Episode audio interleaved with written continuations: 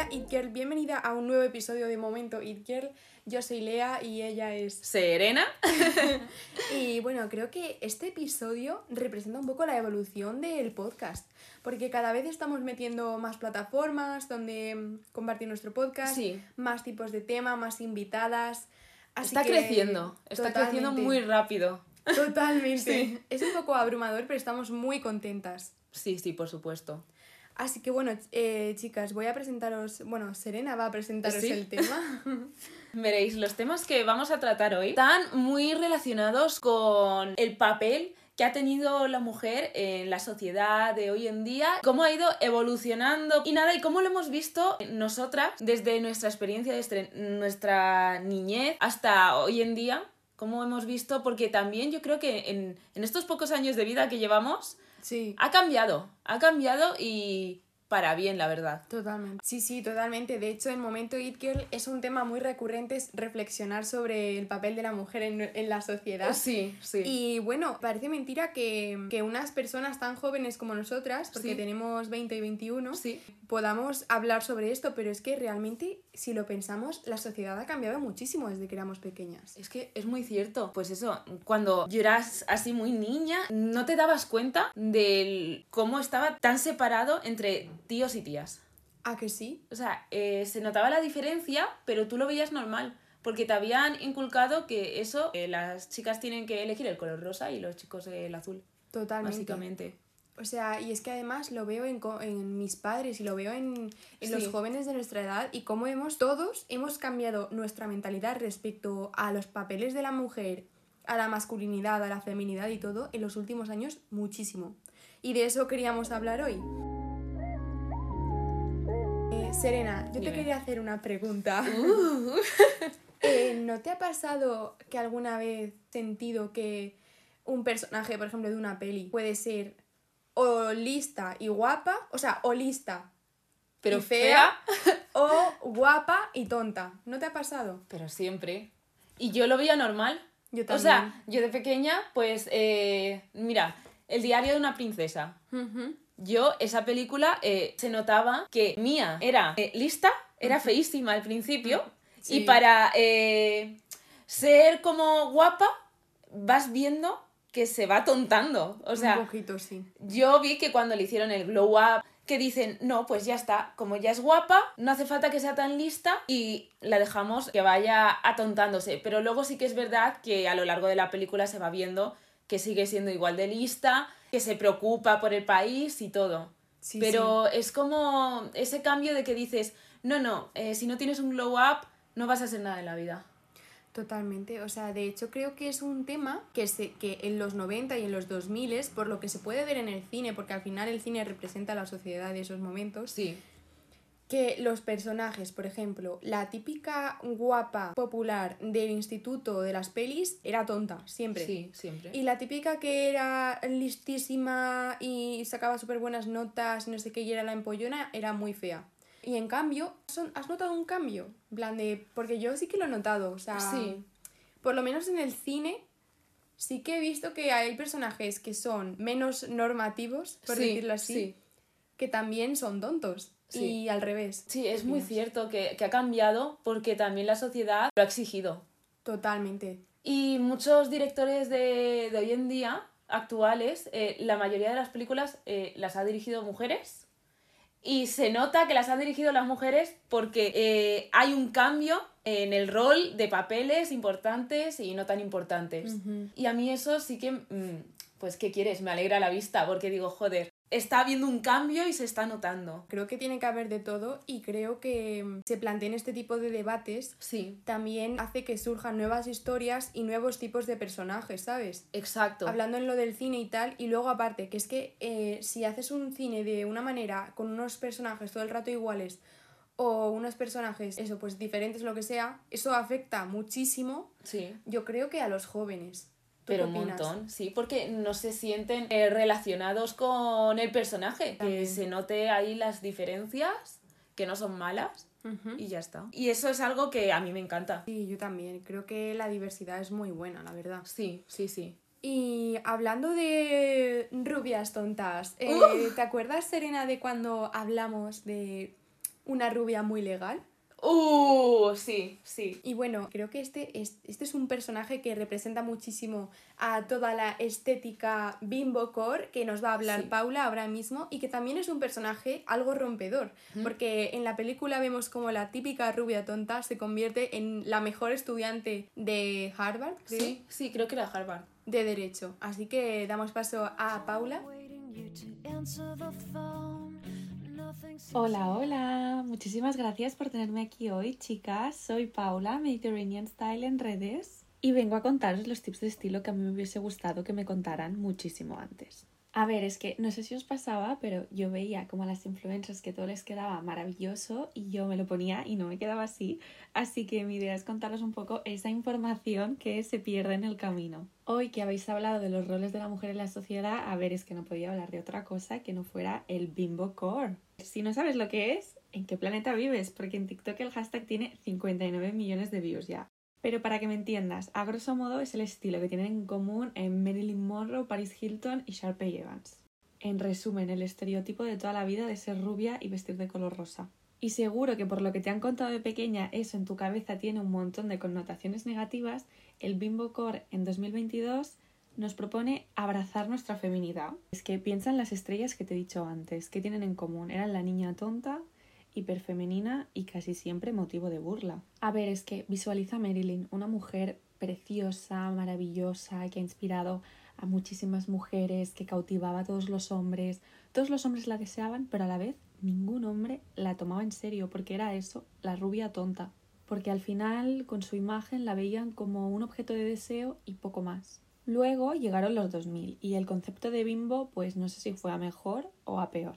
Básicamente se cambió el papel de rubia tonta a rubia mala. O sea, pensad en las películas que veíamos de pequeñas, porque es muy fuerte. No sé si a alguien más le pasaba, pero yo me sentía, o sea, cero identificada, porque yo era rubia, me gustaba el rosa, pero tú siempre quieres ser la buena de la película, quieres ser la prota.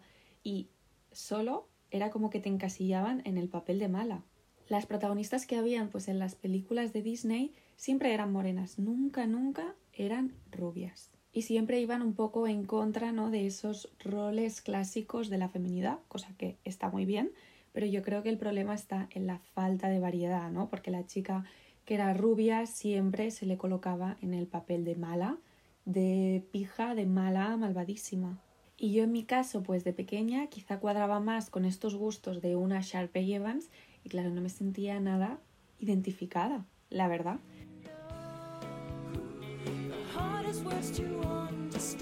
Si pillaste la época de Disney Channel, o sea, piensa en Chicas Malas, en Tess en Camp Rock, en Sharpay Evans, en Paris Hilton. Todas eran la mala, la chica también quizá un poco tonta, pija y poco más, la verdad. No tenía mucho más trasfondo el personaje. La verdad es que no sé tú, pero yo veo un claro patrón que nos demuestra otra vez más lo absurda y contradictoria que es en sí misma la misoginia.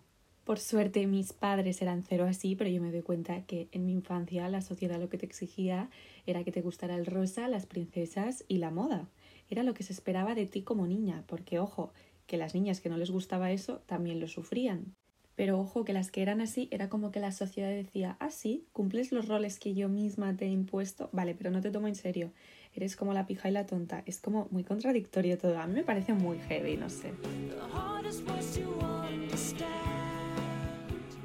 Chicas, yo no sé si esto os ha pasado, pero a mí de pequeña me parecía fascinante el mundo del rosa y de las princesas. Me parecía una maravilla, pero a mí el fin de semana pues me gustaba ir a la montaña y no tenía ningún problema en llenarme de barro, o sea, me parecía súper divertido y eso a muchas personas les provocaba cortocircuito mental, la verdad. Y por supuesto, olvídate del papel de ser lista y que se te den bien las mates, como mucho puede ser la pija mala o la chica súper divertida. Ahora he tenido conversaciones más maduras con mis amigas y nos hemos dado cuenta que muchas mujeres pasan por la fase de odio el rosa, las princesas Disney son tontas. Acompañada de un me muero por ponerme una falda y vestirme de rosa, pero que nadie se entere, por favor. En nuestras charlas filosóficas de horas y horas tomando un café, lo que nos hemos dado cuenta que al final no quieres ser un estereotipo más. Porque al final, si lo hacías, te dabas cuenta de que la sociedad no te tomaba en serio.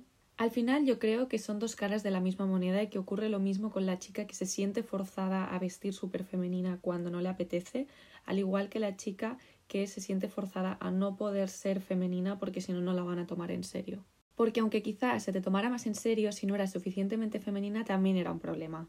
Porque al final los cánones es que son tan injustos, no son justos para nadie, porque el problema es cuando no puedes ser tú misma y no puedes abrazar aquello que amas. Entonces, como mujeres, parece ser que hagamos lo que hagamos, todo está mal, vamos a darle un poco la vuelta en 2022. El Bimbo Core pasa a ser un aesthetic reivindicativo, mucho más empoderado, pasa a ser un movimiento contracultural, una reivindicación contra esa misoginia que sufren las mujeres que cumplen con este arquetipo que coincide justamente con sus gustos personales. En resumen, que no tiene nada de malo que te guste lo femenino, que te guste el rosa y que no te mereces ser acribillada por eso. Porque al final, como todo, tienes que hacer las cosas simplemente porque te gustan, sin ningún otro condicionamiento. Entonces, mi propuesta es, si cuando tú veías High School Musical tú en verdad eras fan de Sharpay, pero bueno, en verdad, ¿quién no? Quizá puedes tantear este estilo como para empoderarte. Que ahora que conoces súper en profundidad el background del estilo, te dejo los tips para conseguirlo. Sin duda, inspírate en Barbie porque es la primera chica bimbo por excelencia. En verdad no sé por qué no he empezado el podcast definiendo el estilo a través de Barbie porque es la mejor definición que puede haber. Y además, chicas, vosotras que me seguís desde hace un montón, seguro que sabéis que el Barbie Core es súper tendencia ya se prevé que al menos hasta final de 2022 va a ser una tendencia súper fuerte y el año que viene sacan la película de Barbie, o sea, inspírate en Barbie sí o sí. Y otra clave para conseguir el estilo Bimbo Core y que además está súper hot ahora mismo, como no, es el color fucsia. Para amigos, el color rosa valentino que lo podrás encontrar en todas las tiendas. Y algo que también nos va a ayudar a conseguirlo y que también es súper tendencia ahora mismo es la inspiración Y2K. Chicas, pensad en todo ese imaginario que os he dicho al principio de la sección, en plan Sharpay, test de Cam Rock, todo eso con lo que hemos crecido la generación Z, que al final es eso, ¿no? Los 2000, de cuando éramos pequeños, pues eso, inspírate en los 2000 si quieres conseguir el Bimbo Core. Y lo que tienen todas estas referencias en común también es que llevan muchísimas, muchísimas minifaldas. Y si quieres estar en el podio del estilo Bimbo, consíguetelo en un set a conjunto, o sea, ya estarás en el nivel premium. Si hay algo que estás dudando, que no sabes si ponerte, en este estilo hay espacio para todo, para el brillo, las plumas, los taconazos, todo. Al final es un poco como, como más exagerado mejor, ¿no? Mi recomendación siempre es que para Inspo lo busquéis en Pinterest y sí que encontramos la parte más Paris Hilton, Barbie, que es la que todos conocemos, pero también hay una bastante, bastante heavy, la verdad, muy fuerte. Entonces, si esto es demasiado para ti, pero te gusta el background que tiene el Bimbo Core, te sientes muy cómoda en este sentido más clásico de la feminidad, échale un ojo al estilo coquette, tampoco vamos a entrar en él, pero para que me entiendas es mucho más romántico y se basa mucho más en los encajes, los estampados florales y creo que también te puede gustar bastante.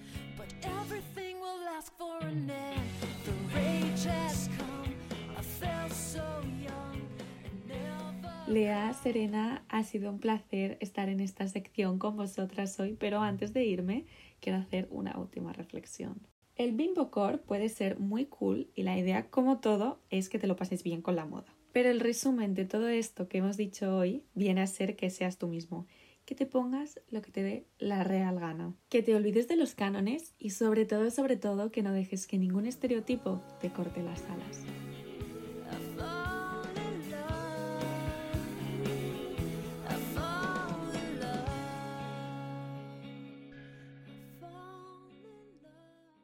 Bueno, pues muchísimas gracias a Paula, Mediterranean Style. Mm.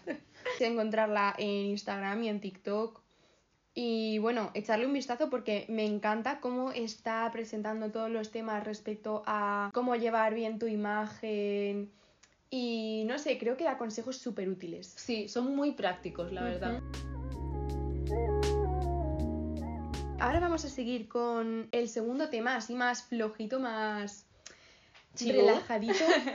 Porque, sinceramente, chicas, eh, pensando y pensando, me he dado cuenta de que Serena es la típica persona, y esto quiero decirlo, que le cae bien a todo el mundo, pero además sin intención, ¿sabes? No es como de estas que dicen, no, es que está haciéndole la pelota a todo el mundo. No, es que ella le cae bien a todo el mundo literal, no Sí. estoy mintiendo. Sí, yo tampoco me lo explico. O sea, es que cuando lo hemos estado hablando antes, eh, me dice, es que tú le caes bien a todo el mundo. Y yo, no. Y luego cuando voy diciendo que no, es como, sí. Pero es que mm, no llego a entenderlo porque eh, creo, os voy a explicar de dónde viene esto, creo, eh, que lo he pensado en cinco minutos, hace cinco minutos. Viene de mi infancia, pero eh, del intentar, pues eso, eh, sentir aprobación de todas las personas que conozco. Porque, pues eso, siempre en la escuela, pues si te iban mal en la escuela, tú intentabas buscar eh, la escapatoria en otro sitio y claro, yo decía, eh, pues la escuela mm, se me da mal, quiero amigos. Sí, sí, sí. sí. Entonces, eh, para sentir ese apoyo. Hmm. Y creo que yo, cuando conozco a personas, voy cambiando como mi personalidad según cómo sea cada persona. Si yo veo que una persona es más cerrada, eh, o sea, tengo que ir tanteando el terreno. Eh, empiezo saludando y todas esas cosas, pero luego si veo que esa persona es más cerrada y todo, pues eh, mi personalidad no es tan abrumadora.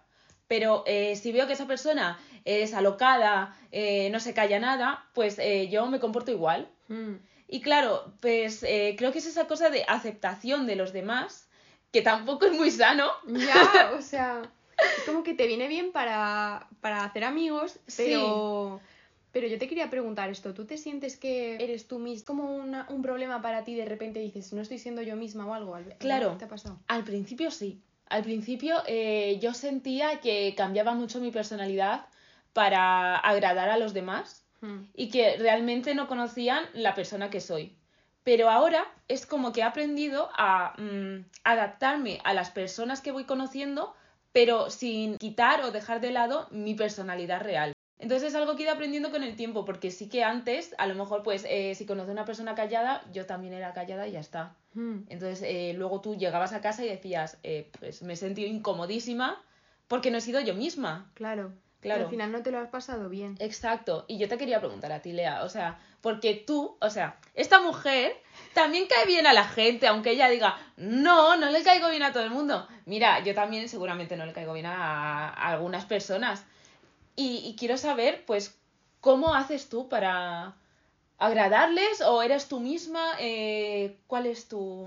¿Qué Pues, haces? eh, mira, yo eh, pensando sobre esto he llegado a la conclusión de que Serena y yo somos como polos opuestos en este aspecto. Sí. Porque tú eres mucho de agradar a todo el mundo y no sé qué, y yo a veces soy lo contrario, que en ocasiones está bien ser tú misma y todo, pero creo que también hay que ser un poco más flexible, ¿sabes? Sí, Entonces creo sí. que es como encontrar ese punto medio. Y yo, mi filosofía que he tenido siempre es que si una persona te está haciendo sentir mal o estás cambiando demasiado tu personalidad em, para poder estar con esta persona, pues que o intentes probar eh, a ser tú misma con ellos Sí. o eh, se acabó la relación, en plan de cortar por lo sano. Eh, claro, este es un consejo de una persona que quizás yo sea muy orgullosa.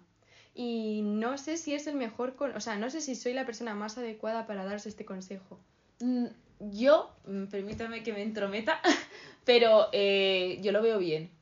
Porque muchas veces he pensado, eh, debo de cortar por lo sano en situaciones que me están pasando actualmente y no he tenido los ovarios de hacerlo porque mm, mi yo interior dice, no, no, tú le tienes que caer bien a todo el mundo eh, y como que pongo la felicidad de los demás antepuesta a la mía y es como, no, eso no es. Primero tengo que estar yo bien para que los demás Mm. estén bien. Y es Sí. algo que tengo que aprender de ti y tú me estás ayudando mucho Sí, porque eh, yo no lo llego a ver y es como tú me pones los pies en la tierra y dices, tía, no, ya. claro. O sea, es como que tú misma sabes cuándo tienes que parar las cosas, lo que pasa que hasta que no te lo dice alguien, Exacto. no se confirma. Sí, ¿Sabes? Y, y yo también pienso que tengo que aprender mucho de ti, Serena, porque sinceramente creo que gracias a ti he aprendido justamente a lo que has dicho tú, que es a coger tu personalidad auténtica, pero saber un, un poquito como adaptarte a la persona, Exacto, ¿sabes? sí, sí. Porque no siempre puedes ser 100% tú, ¿sabes? claro. Entonces sí, creo que las dos aprendemos de las dos, la sí. verdad. Es que es lo bueno de tener polos opuestos, como, pues mira, Sí. yo me aprovecho eh, de, de Lea y Lea se aprovecha de mí. Sí. Y, y eso está muy bien. Es que es como Sí. eh, cuando estás en una relación con un tío. mm, Si es igual a ti, no sacas beneficios. O sea, no, no puedes cambiar o aprender. Es como necesitas a alguien que, pues, tenga los mismos gustos más o menos, eh, pero que también sea en parte diferente. Sí, de hecho me acabas de dar un TikTok ahora mismo porque esa frase Bueno. ha sido muy tiktokera. Oye, yo que me alegro, ¿eh? Chicas, espero que os haya gustado este tema de hoy. Sí. Que la verdad, eh, si os somos sinceras, eh, es que hemos hecho como varios vídeos, bueno, varios podcasts en uno. Que no nos va a tocar ahí cambiar las cosas y todo, pero es que lo hemos disfrutado tanto, nos hemos metido tanto en el tema, en los temas que han salido, estábamos tan cómodas Sí. que espero que vosotras ta- también os haya gustado y, y nada, disfrutad de- del podcast que, que habéis escuchado y nada, mm, a disfrutar de lo que os quede de día o de tarde o de noche. Sí, y sobre todo muchísimas gracias a Paula, Mediterranean Style, Ay, ay, ay. eh, que podéis encontrarla en TikTok y en Instagram por participar. Y nada, que muchos besos a todas. Adiós. Gracias.